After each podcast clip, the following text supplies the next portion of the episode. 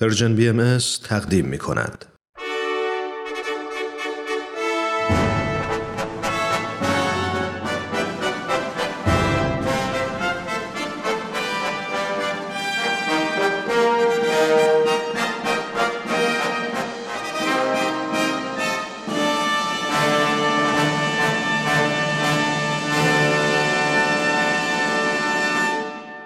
پیک یزدان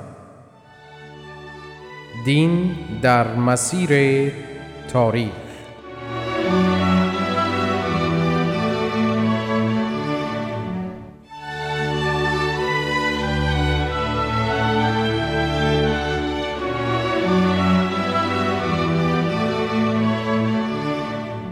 شنوندگان عزیز درود بر شما. در برنامه امروز همانند هر جمعه شب آقای دکتر نصرت الله محمد حسینی استاد پیشین دانشگاه تهران و محقق بهایی شرکت دارند و ایشان در این برنامه در پی گفتارهای هفته های گذشته در خصوص تاریخ ادیان آسمانی و وحدت اساس ادیان الهی بررسی تاریخ و تعالیم دیانت بهایی را پی می‌گیرند. آقای دکتر محمد حسینی به برنامه بسیار خوش آمدید. سپاسگزارم سکا خانگیتی اجتماعی شنوندگان عزیز و با وفای رادیو پیام دوست. پس از درود فراوان هفته پیش به عرض رسید که منوچهرخان معتمد و دوله حاکم اصفهان به حضرت باب مؤمن شد و آن حضرت را حدود چهار ماه در امارت خصوصی خیش مسکن داد. پس از در گذشت معتمد حضرت باب به دستور حاج میرزا آقاسی صدر اعظم محمد شاه و به ظاهر به خواست محمد شاه از اصفهان به سرزمین آذربایجان تبعید شدند. در آن اوقات جماعات کثیری از مردم ایران به هیجان آمده مشتاق زیارت حضرت باب و کسب آگاهی از ظهور حضرتشان بودند. ولیکن پیشوایان اداری و مذهبی زمان تلاش فراوان نمودند که این امر انجام نیابد و حضرتشان در آذربایجان به حالت تبعید و در زندان به سر برند. اما جوش و خروش مردمان بیش از آن بود. آتش عشق آن حضرت به دامان هزاران تن از ایرانیان پاک نهاد فتاد. از هر طبقه و سنف پیر و جوان مردان و زنان بر اثر زیارت آثار مبارکه آن حضرت به گروه مؤمنان پیوستند. از ملا محمد علی جوان عالم عاشق زنوزی گرفته تا پیرمرد کهنسال میرزا قربان علی درویش پیشوای صدها تن از عارفان ایران زمین و مراد و مرشد مهد اولیا مادر ناصر الدین شاه همه و همه عاشق بیقرار و جان برکف آماده جانفشانی شدند. و چون از سوی برخی از مردمان و نیز پیشوایان مذهبی و مأموران حکومت قاجار به دانان ستم فراوان گشت جماعاتی از ایشان که مورد تعقیب و آزار شدید بودند در چند نقطه از ایران به دفاع از جان و مال و فرزندان و ایال خیش پرداختند و از حضرت باب تقاضا نمودند که اجازه جهاد دهند ولیکن آن حضرت هرگز اجازه جهاد صادر نفرمودند. و قالب آن نفوس مبارکه مظلومه به شهادت رسیدند بله. در آن سالها حضرت باب در دو قلعه ماکو و چهریق در آذربایجان زندانی دولت قاجار بودند و محروم از معاشرت با بابیان و دیگر مردمان از زندان چهریق بود که حضرتشان به تبریز احضار شدند و در حضور ولیعهد زمان ناصر الدین میرزا و گروهی از امامداران اداری و مذهبی کشور محاکمه شدند و در همان مجلس ولیعهد بود که با نهایت شجاعت و سراحت فرمودند که موعود منتظرند و دلیل عمده حقانیت حضرتشان آیات الهی است که هزاران بیت از آن نزد خلق منتشر است. ادعای رسالت حضرتشان را به سمع عام و خاص رسانیدند. مورخان رسمی دولتی عصر قاجار با همه خصومتی که با امر ایشان داشتند بر این نکته اعتراف کردند. چون میرزا محمد جعفرخان حقایق نگار مورخ مخصوص دولت قاجار در کتاب حقائق الاخبار در خصوص حضرت باب می نویسد زیرا که مادام حیات دست از ادعای رسالت بر نمی داشت.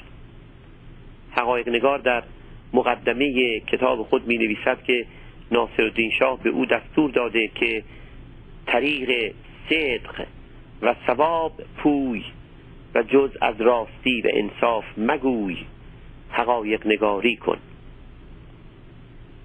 موضوع رسالت حضرت باب و استقلال ظهور حضرتشان.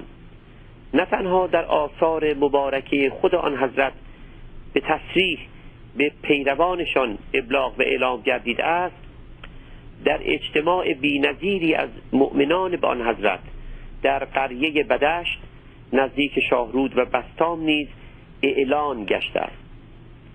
در این اجتماع که به ریاست حضرت بهاءالله تشکیل یافت نطق بسیار تاریخی جناب طاهره یعنی قررت العین معروف ایراد گردید و مقدمات تحقق تصاوی حقوق زنان و مردان فراهم شد.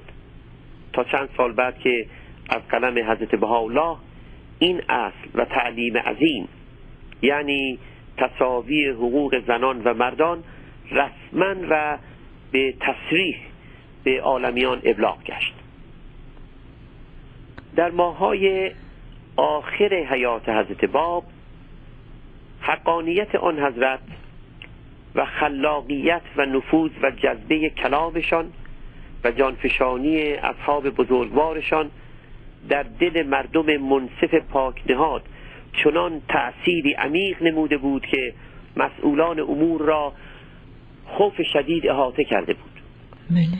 این بود که میرزا خان امیر کبیر صدر اعظم ایران بر اعدام آن حضرت مصمم گشت و به شری که بسیار مفصل است پس از امتناع حمز میرزا حشمت الدوله حاکم آذربایجان از اعدام حضرت باب امیر کبیر برادر خود میرزا حسن خان امیر نظام را معمور این اقدام نمود.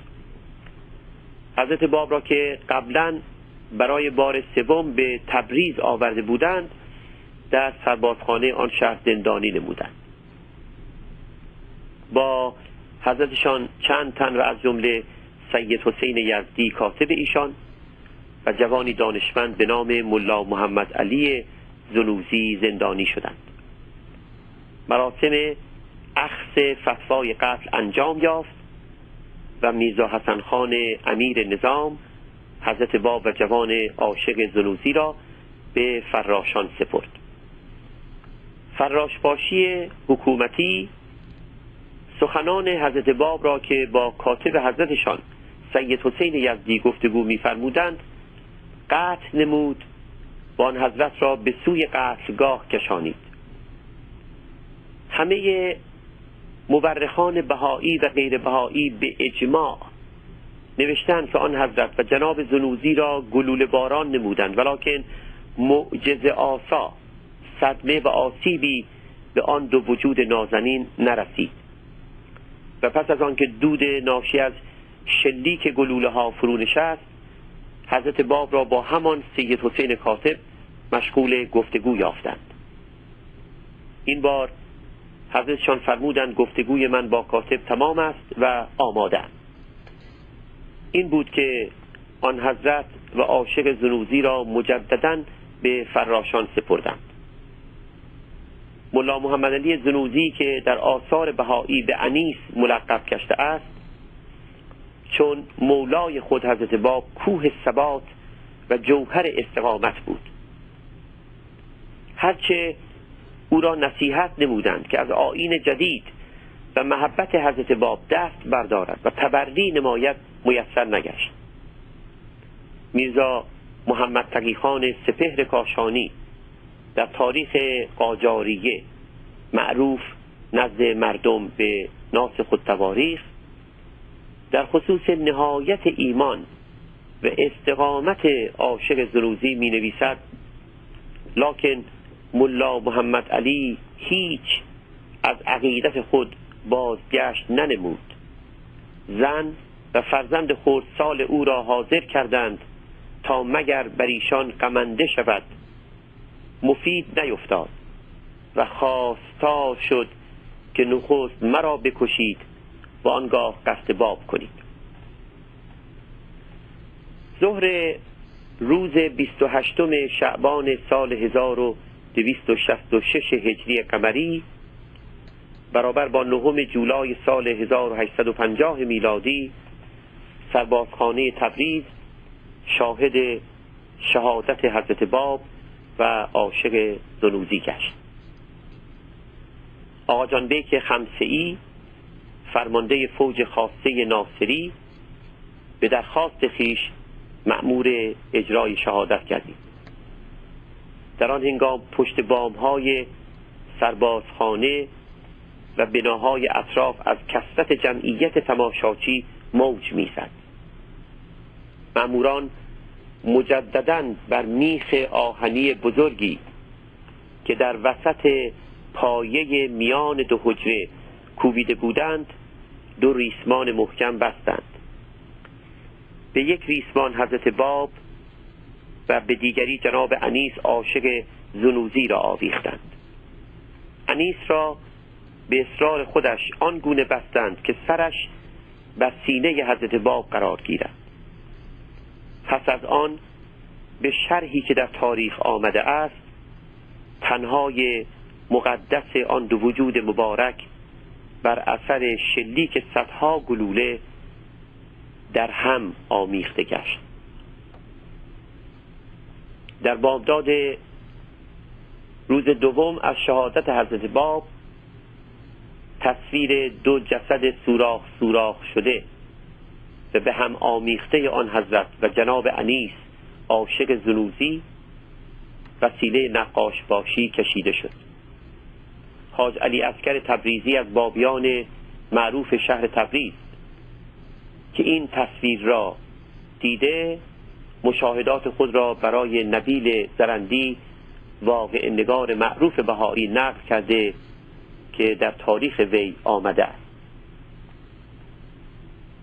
جسد حضرت باب و جناب انیس سالها در ایران مختفی بود تا به دستور حضرت عبدالبها و با زحمات و تدابیر خاص در ایام حکومت استبدادی قاجار و عثمانیان به مرکز جهانی بهایی منتقل گشت و سپس در محل مخصوص در کنار دریای مدیترانه در مقام اعلا استقرار ابدی یافت. مقام مقدس اعلا اینک زیارتگه هزاران تن از بهاییان است. مردمی که از نژادها و سرزمینهای مختلف و عقاید قبلی متفاوتند و در آن ساحت و بارگاه در نهایت عشق و ایمان و ادب و خضوع به زیارت فائز می شوند عاقلان خوشچین از سر لیلی غافلند که این کرامت نیست جز مجنون خرمنسوز را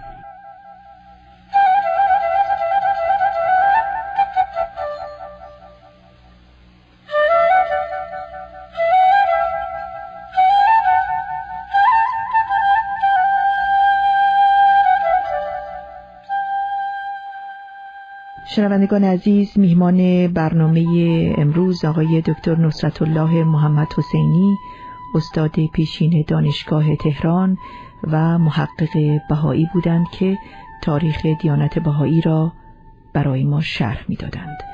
متاسفانه وقت برنامه امشب در اینجا به پایان می‌رسه. با تشکر از آقای دکتر محمد حسینی از شما شنوندگان عزیز دعوت می‌کنیم. هفته آینده نیز با ما باشید. تا این تاریخ را دنبال کنیم. آقای دکتر محمد حسینی ممنون و سپاسگزاریم. بسیار سپاسگزارم.